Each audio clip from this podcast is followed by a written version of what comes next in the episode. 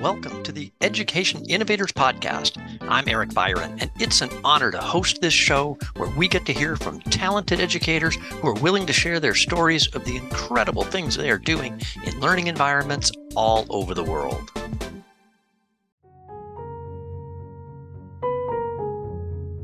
You need to think about am I conveying knowledge? Am I empowering the player by increasing their per- perception of their own self efficacy? Or am I attempting to to provide them with a means to re-examine their attitude? And always ask yourself that. And you know, the, if you're trying to do that with a bunch of quizzes, as you said, you're probably not going to achieve your goal, and you're really not leveraging your tools. That was the voice of my guest on this week's episode, Clayton Whittle. Clayton is fascinated with the ability of games to teach, but beyond that, Clayton is convinced that games can help change attitudes and bring people to action outside of the games. With a PhD in learning design from Penn State, he's truly an authority on designing learning games, and we had a fun conversation about how games can be used to help with climate change activism. Welcome to the Education Innovators Podcast. I'm Eric Byron. I'm joined today with Clayton Whittle. Clayton holds a PhD in learning design from Penn State University, demonstrating a deep understanding of the theoretical and practical aspects of learning. His research has a particular emphasis on serious games design and interactive learning for persuasive messaging. He's committed to environmental education, climate action, and outdoor learning. His passion is not just a personal interest, but a driving force in shaping educational strategies for a sustainable future. Clayton has 10 years in classroom teaching experience, supplemented with invaluable time as a learning design consultant. His interest in games and learning began with exploring games as ethical analysis devices in 2010. He continued his work at Dankook University, where he designed and developed DELRE, a digital role playing game that replaced the textbook for introductory language classes. All right. So that kind of sets it up you are an expert and I'm going to pick your brain. And so, well, let's start. Let's get to know you a little bit. So, tell me what games do you play just for fun? Oh, just for fun. Uh, let's see. I think I'm a. I'm going to be a little, little high horse here. I think I'm a traditionalist when I like my games. I like games that that offer a real challenge and there is a lot of room to lose and just be done with the game. So I play a lot of survival crafter kind of games when I do play. Okay. Like right now I'm a little bit addicted to Valheim, which if you haven't played is a sort of Viking themed survival crafter. Okay. I have not played that. Good, huh? Yeah, very good. And, and I I think I like the game. This is going to sound so cheesy, but lead into the podcast topic pretty quickly is I like those kinds of games because they offer a very organic learning experience. There's no training, there's no now you hit this button, you start, you have nothing, and you have to sort of fail your way into success, which is how the mind works. Yeah. All right. So no, so that's cool. That is a good segue into our topic. So we talk about learning games and and why we uh, we think that education uh, happens here, right? That we can leverage games for this. So so today, and, and wanting to get you on here uh, onto the podcast to talk about this is specifically because I want to talk about the difference between games that are kind of you know commercial off the shelf games and mm-hmm. and they mm-hmm. can be effective for learning as well but games that are really designed for learning and I think you have some experience there in designing games purposefully to teach something. And you have a particular interest in kind of sustainability, climate, action. And so uh, that actually, you know, piques my interest as well. I actually have an idea for such a game, and oh, uh, really? I've been toying with it. And yes, uh, it's very rough at this point. It's an idea. It's just started to get on paper, but we'll, we'll ideas. I, ideas are where great art starts, right? That's the it I, all has to start. I from hope so. Inspiration. Yes. yes. All right. So let me let me just kind of explain for our audience here a little bit about your background and, and how I ended up finding you and inviting you on the show. So um, I introduced myself to you after watching your presentation for the Games Based Learning Virtual Conference. Uh, it was actually from 2021 called Empowering Voices in Gamified Climate Action. I didn't attend that conference, but I just recently ran into the uh, the recording, and you know I, I, listened or watched the whole thing on YouTube and thought, oh, I, I got to talk to this guy. Uh, Clayton's uh, got a, a lot of things going on there that I'm very interested in. So I want to talk about learning science and, and how you can apply learning science in game design, um, but I also want to avoid being too theoretical on this. So tell us a, about some games you've worked on and how you applied learning science to influence the design of the game. Sure. You know, I think probably the way I'd approach that is narratively, right? Because I, I think learning is a journey, learning is a story, right? Mm-hmm. And I say that because you said, well, let's not get too theoretical, but I think it's good to start with a little theory yep, here because yep. it'll guide the rest of it. Is that part of my philosophy of learning, and that's founded in both cognitive science and sort of just the high theory of learning, is that every step we take in life is a little bit of an experience, right? Every single thing that happens to us is an experience. And every time we have an experience, we, to some extent, take that experience and hold it up against our sort of cognitive model of what the world looks like and how things work. Mm-hmm. And we reevaluate. And, you know, to the extent that someone is sort of emotionally in the state that they are capable of doing so, we re-examine whether or not we were right about the world and adjust our model based on our experience. Does the model reflect reality? If not, let's adjust, right? And I say that to me reflects the narrative because in that way, all of our experiences are like a story, and that every t- when I'm reading a story, every page adjusts my theory or about how it's going to end. Like a great mystery book, every page, yep. you should have a new hypothesis about who done it, right? Right. And I think learning and this and my journey as well sort of reflects that in the same way that learning does that. Our experience reflects that. That I started with a theory of how games could help society and how games could help learning. That started very early, 2010. I was writing about ethical conundrums in games uh, and those were off the shelf games. I really wanted to know the limitations and ethics. The adjustment of ethics is one of the hardest things to adjust. It's pretty deeply seated in who we are, right? And I wanted to. I was trying to understand the extent to which uh, ethics-based off-the-shelf games, like think about old Bioware RPGs, like Mass Effect and uh, Knights of the Old Republic, how much those might inspire people to adjust their ethical perspective. And then I think I, I moved from there into intentional design. Uh, and part of that was any researcher has a thirst for knowledge and always wants to see what's next, right? I wanted to get my get my hands dirty, and there was a need. Uh, we I was at Dankook University, uh, which is in Korea, uh, South uh, it's in South Korea and uh, Cheonan, is the city, and we had the practical problem of needing to replace one of those traditional workbooks that comes with any language course you've ever taken, right? Where there's a million fill in the blanks and matching questions. And we could do better. We, and we said, we can do better than this. Let's try. And what came out of that was a video game to replace that textbook or that uh, the workbook. Okay. And so for a while, I was very, very in the uh, in the space of language and learning and eventually wound up at Pennsylvania State when I decided I wanted to pursue a PhD and got into sustainability. And the games we're working on now, it's been wonderful because I've gotten to have like a finger in every pie, not every pie, but my role at uh, so I'm co-chair of the IGDA Climate SIG now, and uh, I'm working with Arsht-Rockefeller and their games for climate change initiative uh, and the UN and their Green Game Jam. And so all these wonderful opportunities. Uh, but I, because I'm sort of spread out in a bunch of opportunities, I don't get to do a lot of like, I'm banking a game now. It's more yeah. consulting other people's games.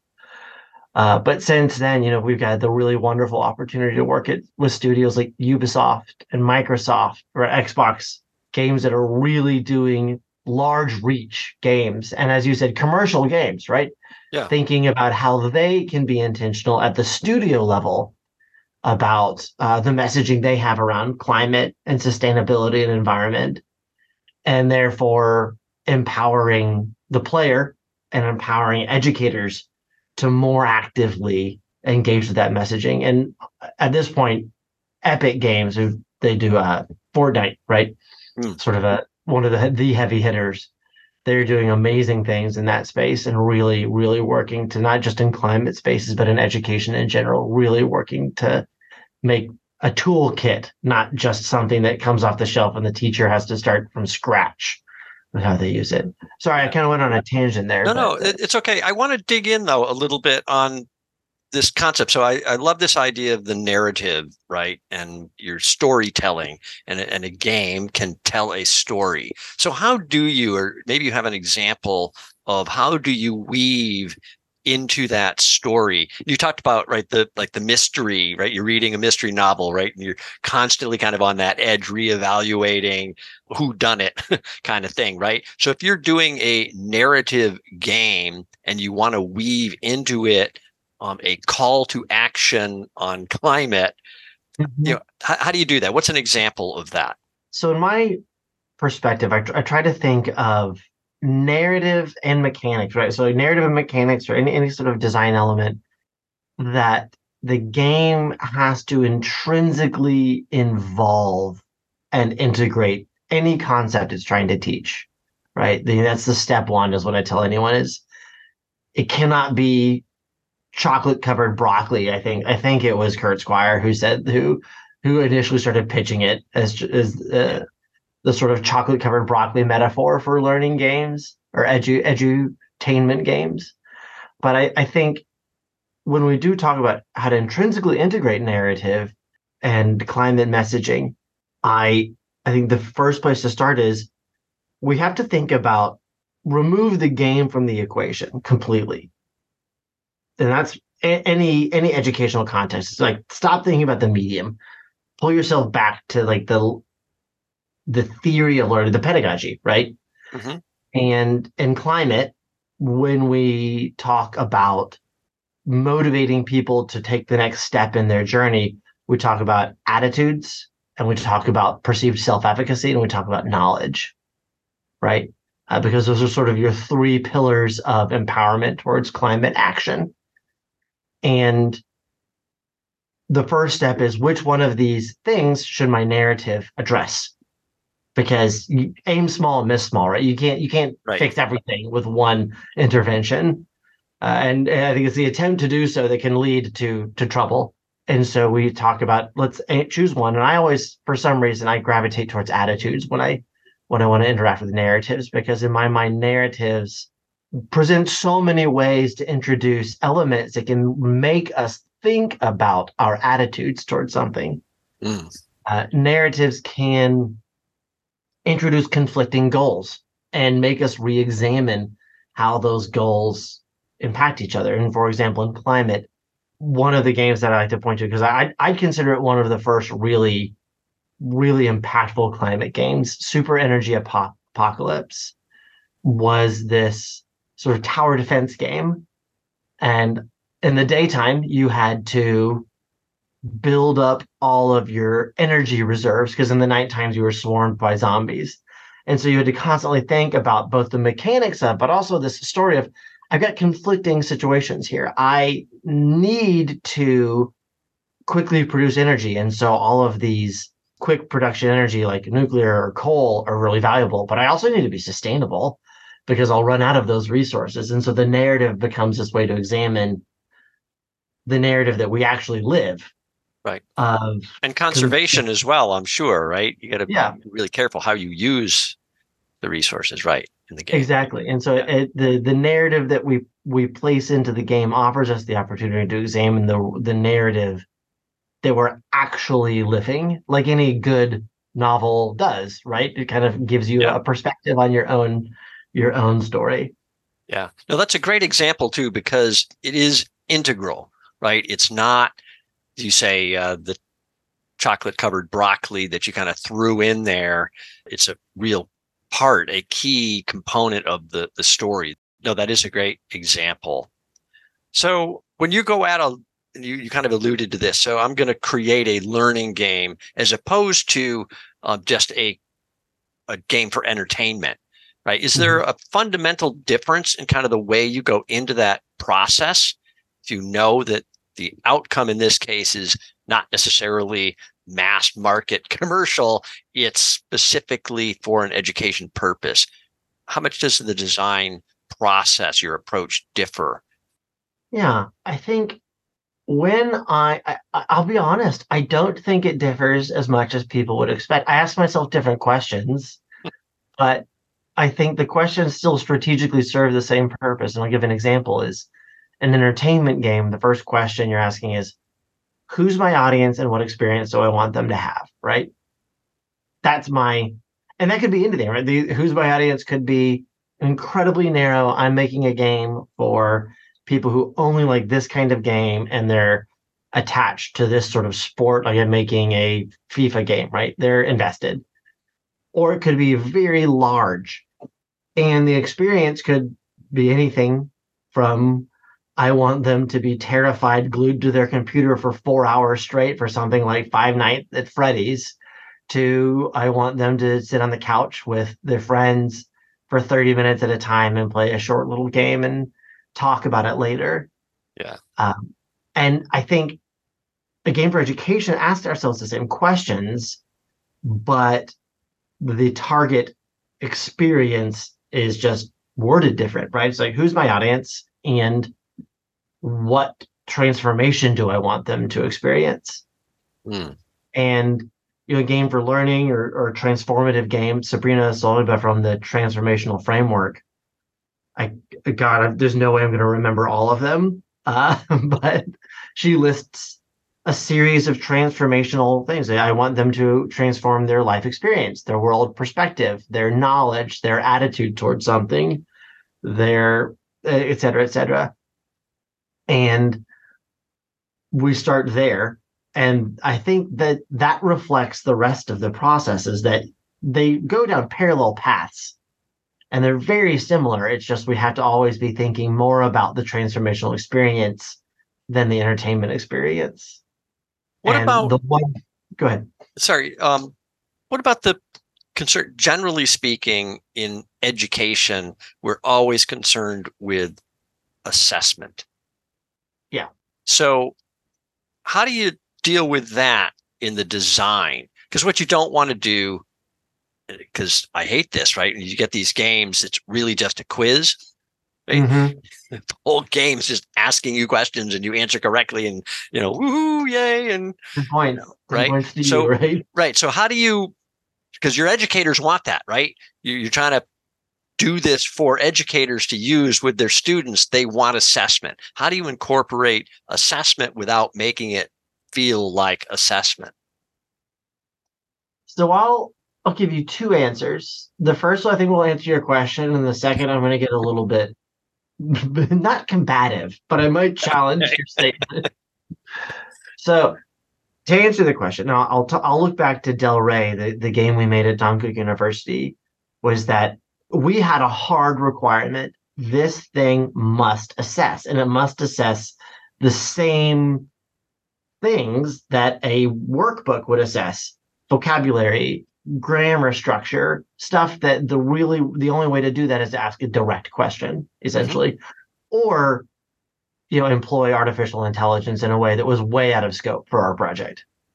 And and so we had that challenge of we have to have these quizzes in there, period how do we make it not just a very expensive digital quiz? Because that would not satisfy the needs at all. And the takeaway, the what we ended up going with was let's work the quiz into conversations. So we said, let's make it a role playing game. And what we really tried to lean on was the quizzes and the assessments were not multiple choice. Rather, it was please go do this thing. And if they didn't know what to do, then they weren't reading it correctly, then they weren't or if they performed it incorrectly. And some of it really did come down to multiple choice and conversations. But the idea was they had a mission, they had a quest, they had a an experience, and the appropriate use of English or the accurate use of English was critical to accomplishing that because you had to converse with people. And if I said go buy milk and you came home with orange juice, and that's a silly example, but yeah, then we could say okay, that's a failed assessment. You you did the wrong thing. Yeah.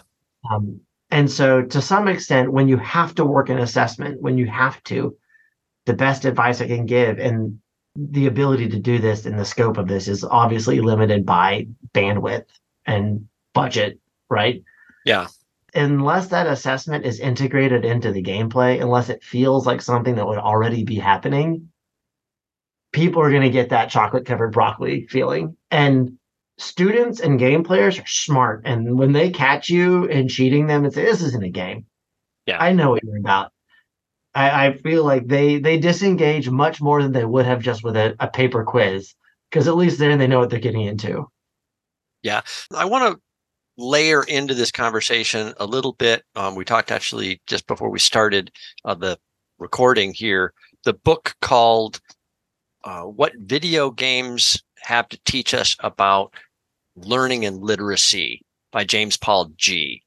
Mm-hmm. And he talks a lot about this. Uh, he was a linguist, right? And so he talks a lot about language within the proper context.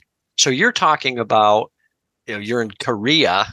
So presumably this is like Korean kids learning English, I'm guessing is what this game was based on.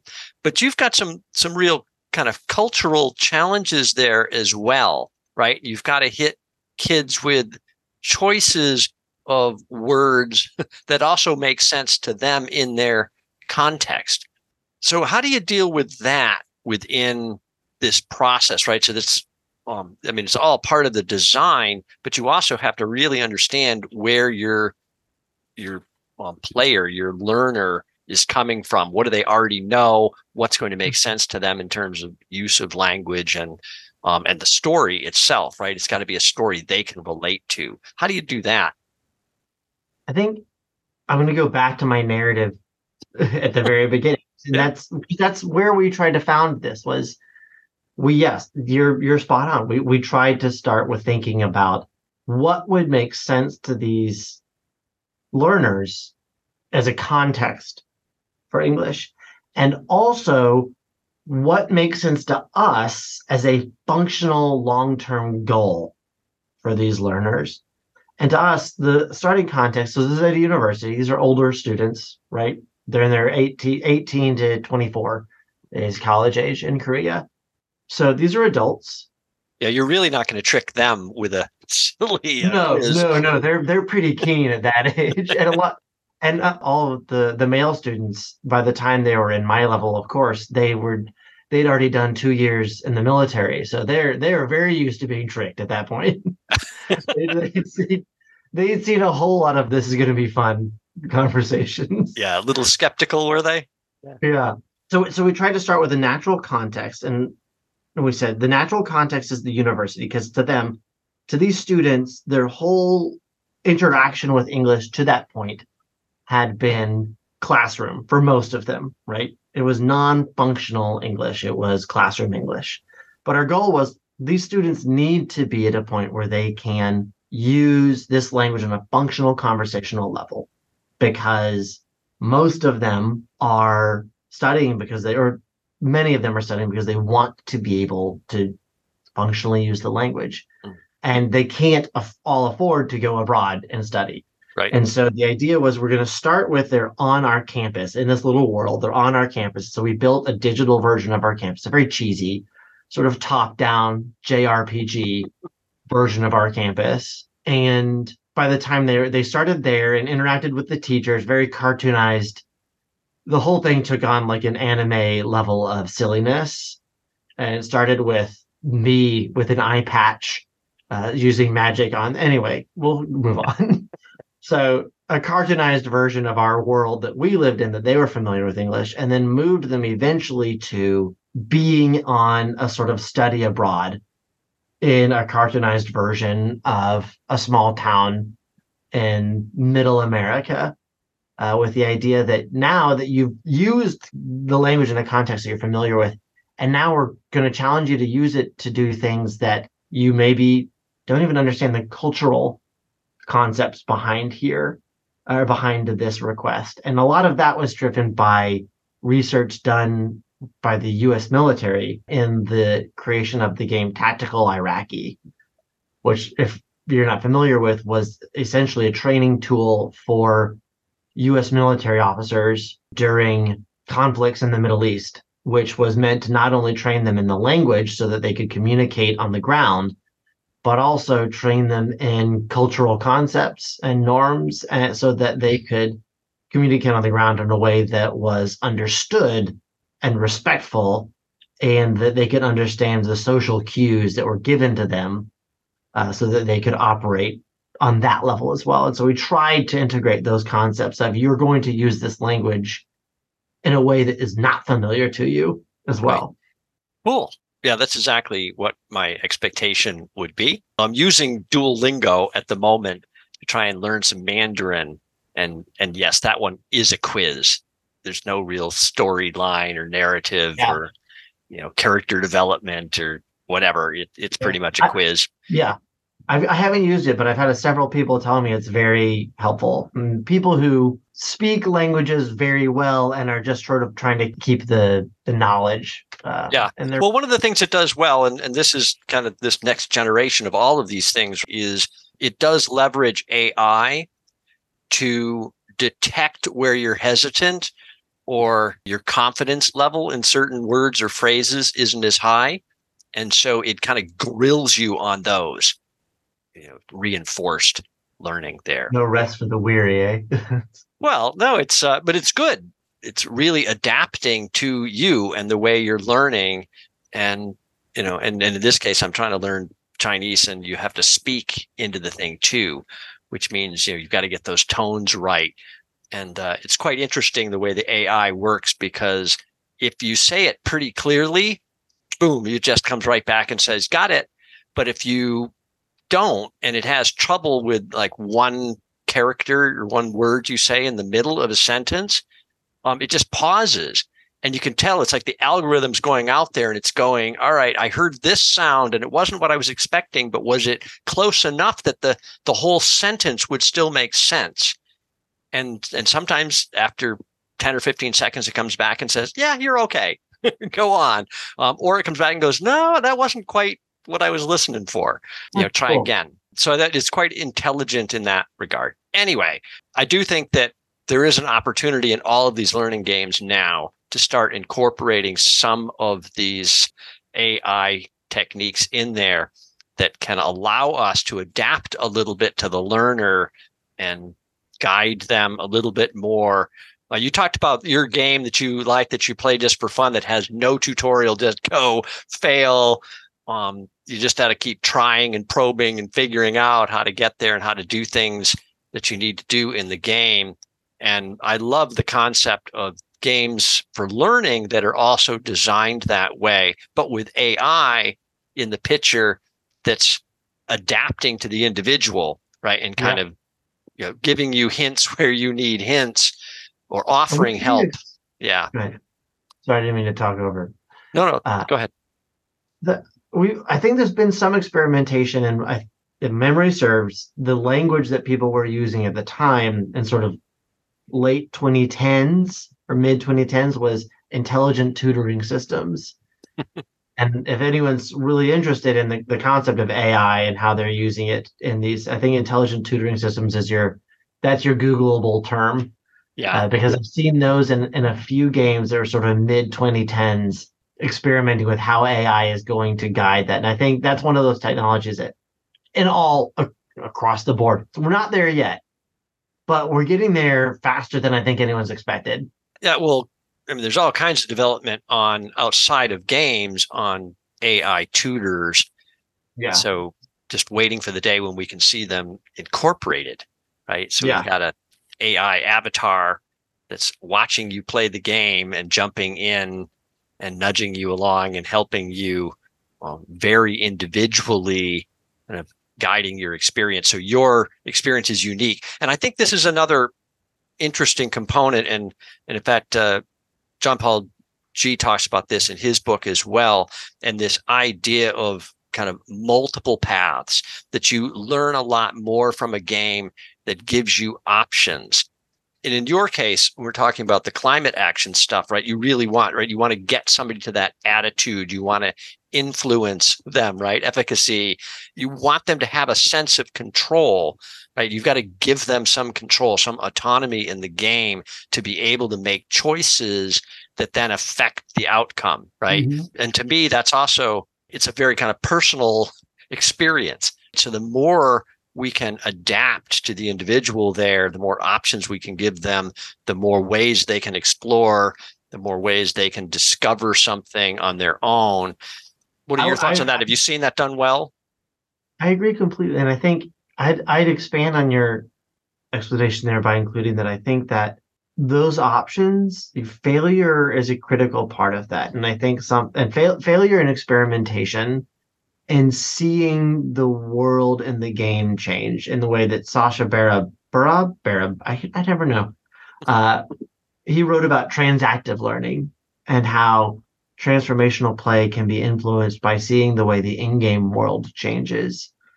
And Kurt Squire expanded on that by saying that the ability to see how the in-game world reacts to us when we take on a new identity because we have like the safe space mm. in which we can experiment with a new identity or experiment with a new way of doing things is this way that narratives can really allow people to take multiple paths that they maybe wouldn't feel safe taking and in climate one of the things we like to think about is who are our users who maybe don't feel comfortable talking about pro environmental action in their cultural group or don't feel motivated to or don't feel that that's the supported standpoint and therefore have never experimented with that identity or those actions or that knowledge. And so allowing them the like a place in which they can do that no one's going to tar and feather you for saying I believe in climate change, but people live lives with uh, among cultures that have belief systems, right? Some of those are very explicit cultures.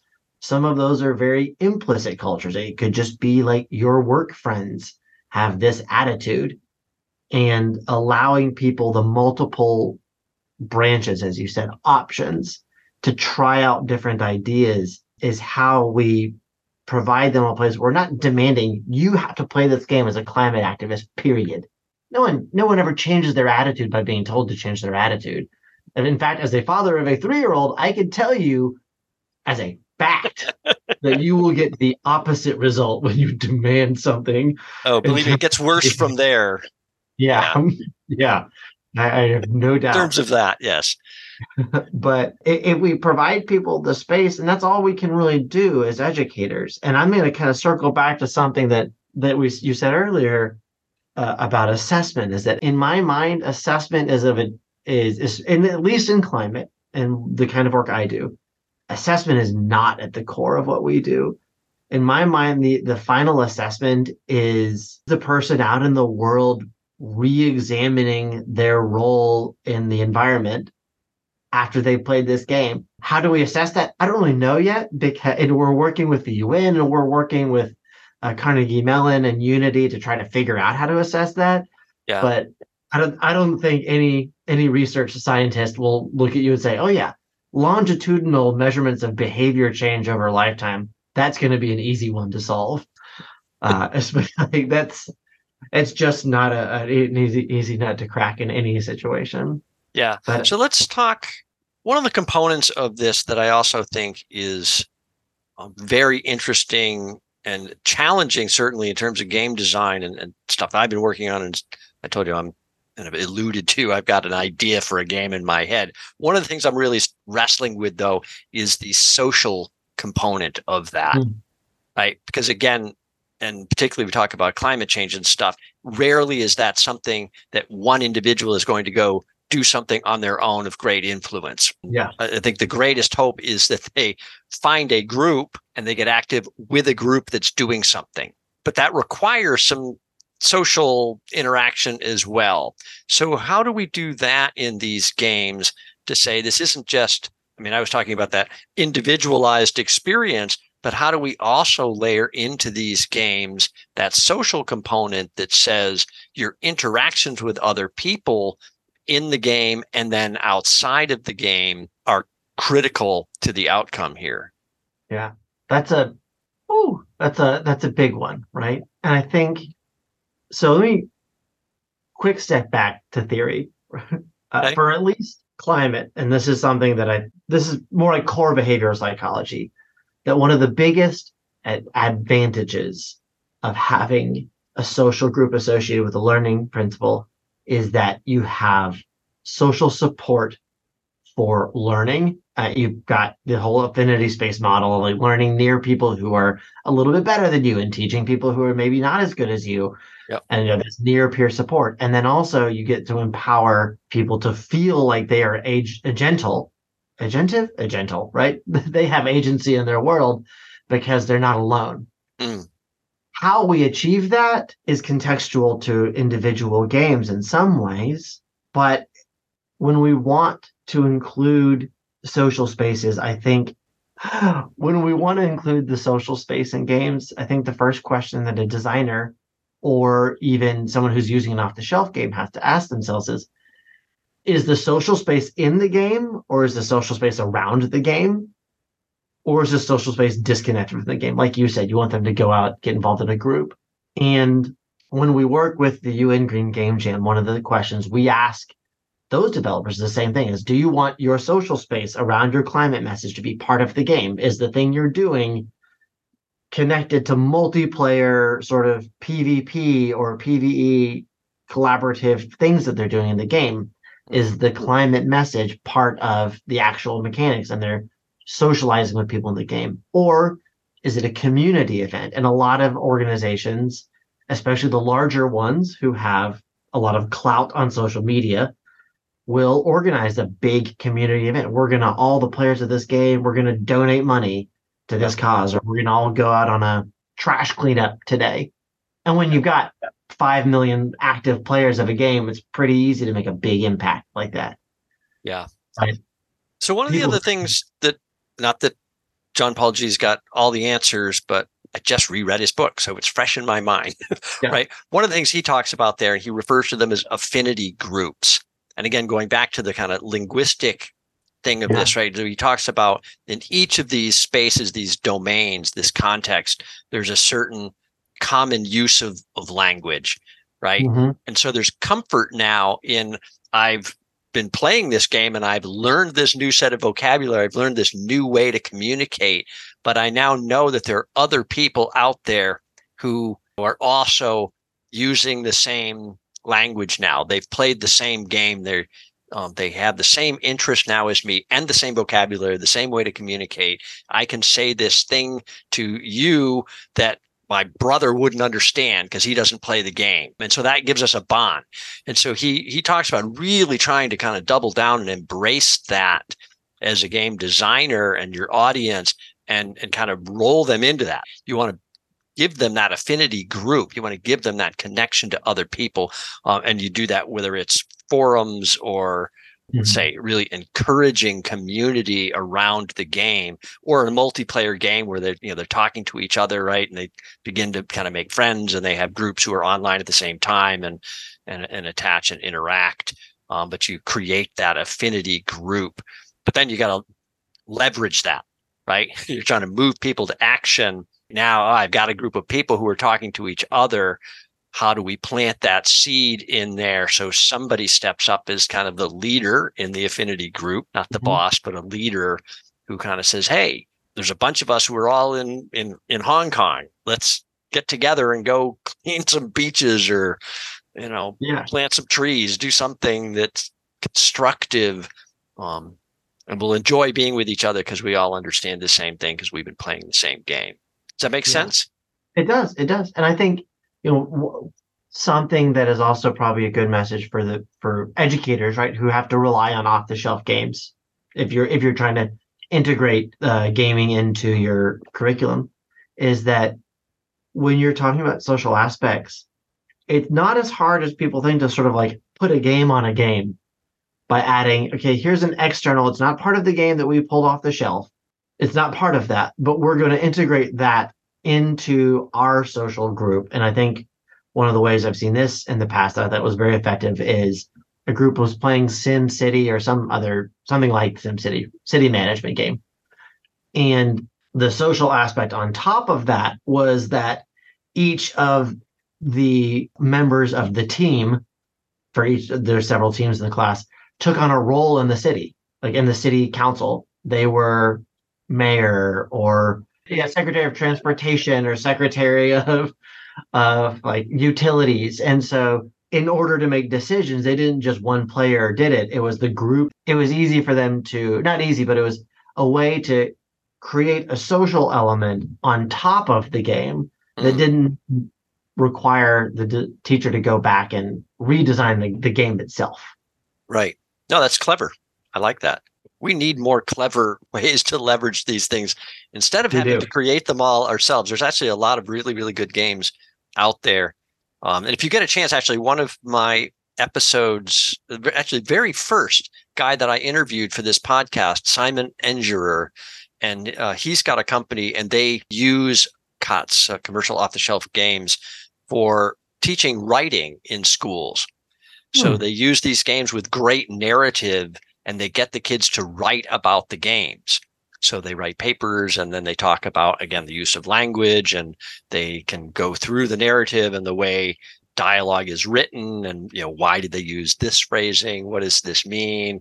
You know, are they hinting at something in a relationship without saying it? Why do they do that? You know, they really use the games to talk about storytelling and and writing. It's it's brilliant. He does a beautiful job with it. Yeah, you might want to check that episode out. Hmm. All right. Well, one of the other things, I don't know if this has really come up yet in our conversation, but multiple routes. I talked a little bit about, you know, giving options, but when you you try to do this, right? And you say, oh, okay, you can go this way or you can go that way. And I've given you control and you can decide, right? Or maybe it's just open world. You can go explore.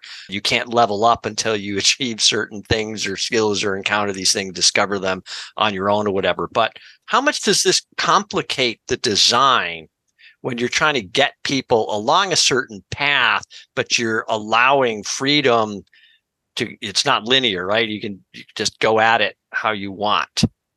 Well, you know, I think if you're making a role playing game, that would complicate the design massively.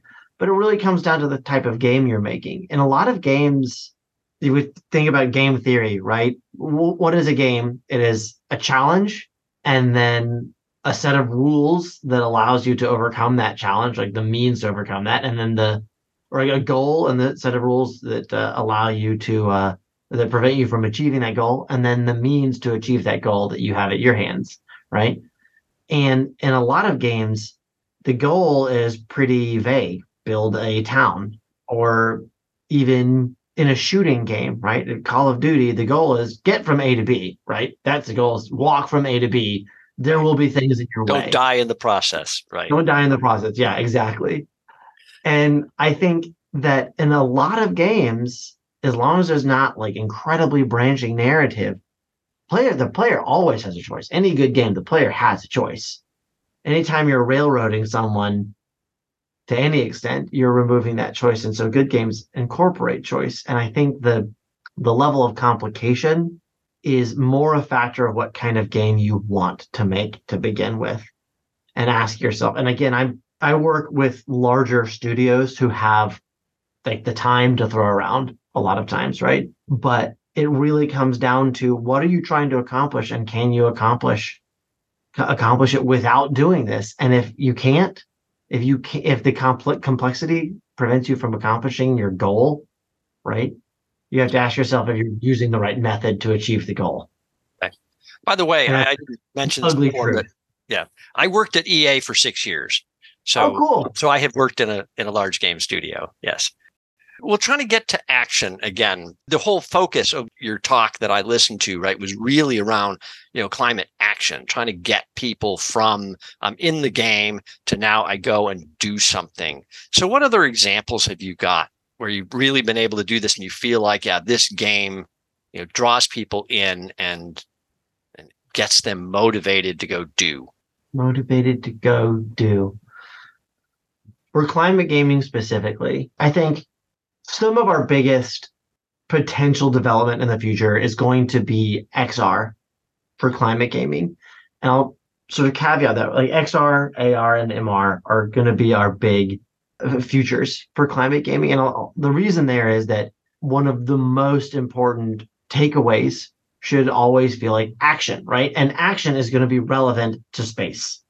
What you can do to to help the environment is very different from what I can do for a hundred different reasons hmm. space where you are what you have at your disposal etc right and so recently there have been more and more climate games that are leveraging mixed reality to achieve the goal of action true action measurable action i'm thinking right now of uh, climate 02 which was by didio uh, who's a researcher, and city had this terrible traffic problem, and they funded a project at the university to reduce traffic. And the solution was, well, we'll create a game, very simple gamification. Game is in the way that Duolingo is a game, right? We're gonna we're gonna pointify action, and we're going to give people points for walking instead of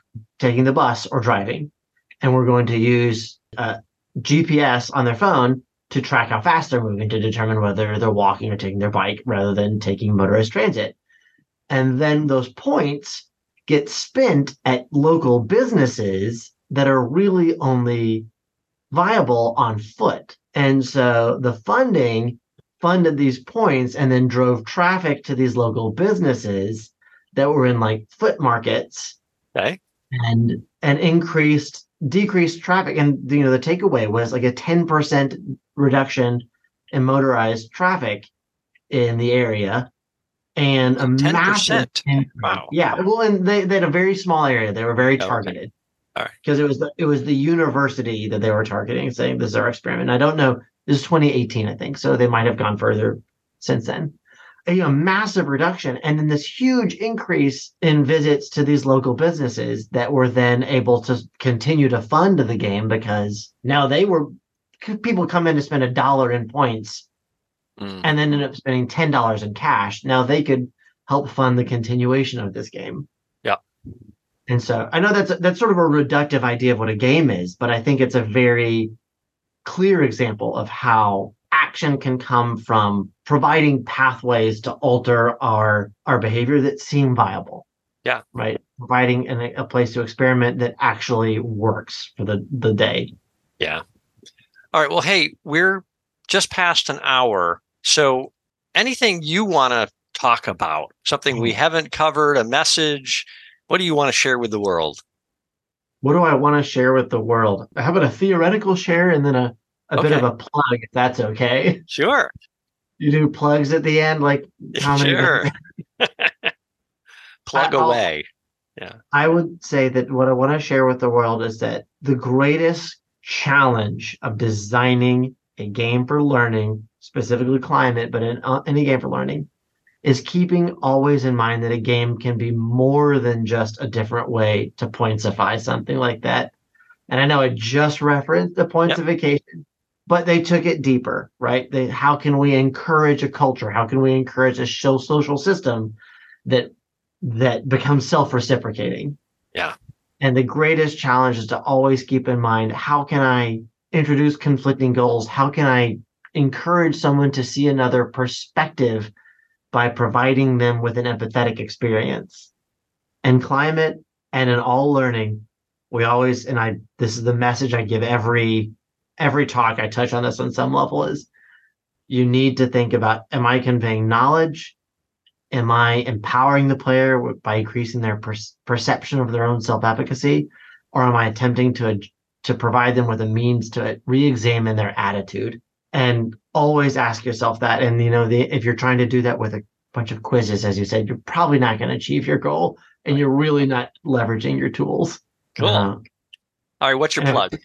Okay my plug my plug. I really want to plug the igda climate sig. So the international game developers association has a climate sig that if you just google igda climate sig if anyone is into game design and climate action we are really uh, it's a growing organization that has produced some wonderful things. We did the the game design playbook two years ago, mm. which or the environmental game design playbook, which is an 80 page document on how to do design for climate. This just a couple weeks ago, we released the Action Wiki, which is a sort of interactive what game design elements connect to what outcomes and what theoretical principles of learning and Ubisoft. Uh, we we just published that in collaboration with Ubisoft, and it's just it's an organization that's very wonderful and warming, and really connects to the your action can be in your game, but sometimes it's it's awesome to have the action out of the game to feel like you're in a space where you're being supported to pursue your major goals. No, that's awesome. And I am a member of the IGDA. We can put a link in the in the show notes. So I'd say you know, send me any links you anything you think are good resources for our audience who are presumably educators, ed tech companies, uh, learning game companies, resources they might be able to leverage to make better games for learning. Absolutely, I will do that. Perfect. Well, thank you, Clayton. This has been fun. I hope uh, I hope you've enjoyed the conversation. Always, always. Yes. There's not a single graduate student graduate who gets away or graduate school graduate who gets away from there without loving to talk about one very specific thing. well, I'm glad I was able to give you the opportunity to talk about that specific thing for you. Please go save the planet, Clayton. You know, find a way oh. to get everybody motivated. Let's let's go uh, fix this thing. We're trying. Yes. Bit by bit, baby steps, right? Yeah. All right. Well, thanks, sir. Thank you so much for having me, Eric. This was a blast. I really appreciate it.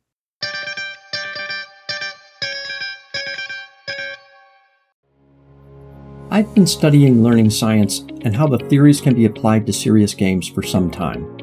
It's been a privilege to have Clayton Whittle on the show, talking about both the theory and more practically about how we move people to action on climate change through compelling and engaging games we learned that there's a whole community of folks working on climate action gains and brilliant minds like Clayton's helping apply learning science and social psychology to change attitudes and inspire action.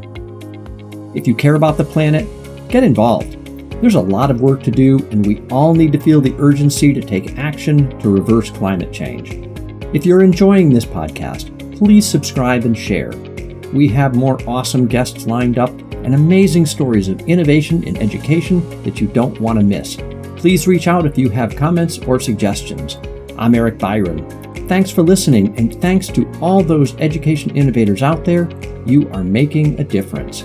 I'm going to leave you with some music from Andrew Bird. The song is called Manifest. There's a link in the show notes if you want to listen to the whole song, which is about caring for our planet. Happy holidays!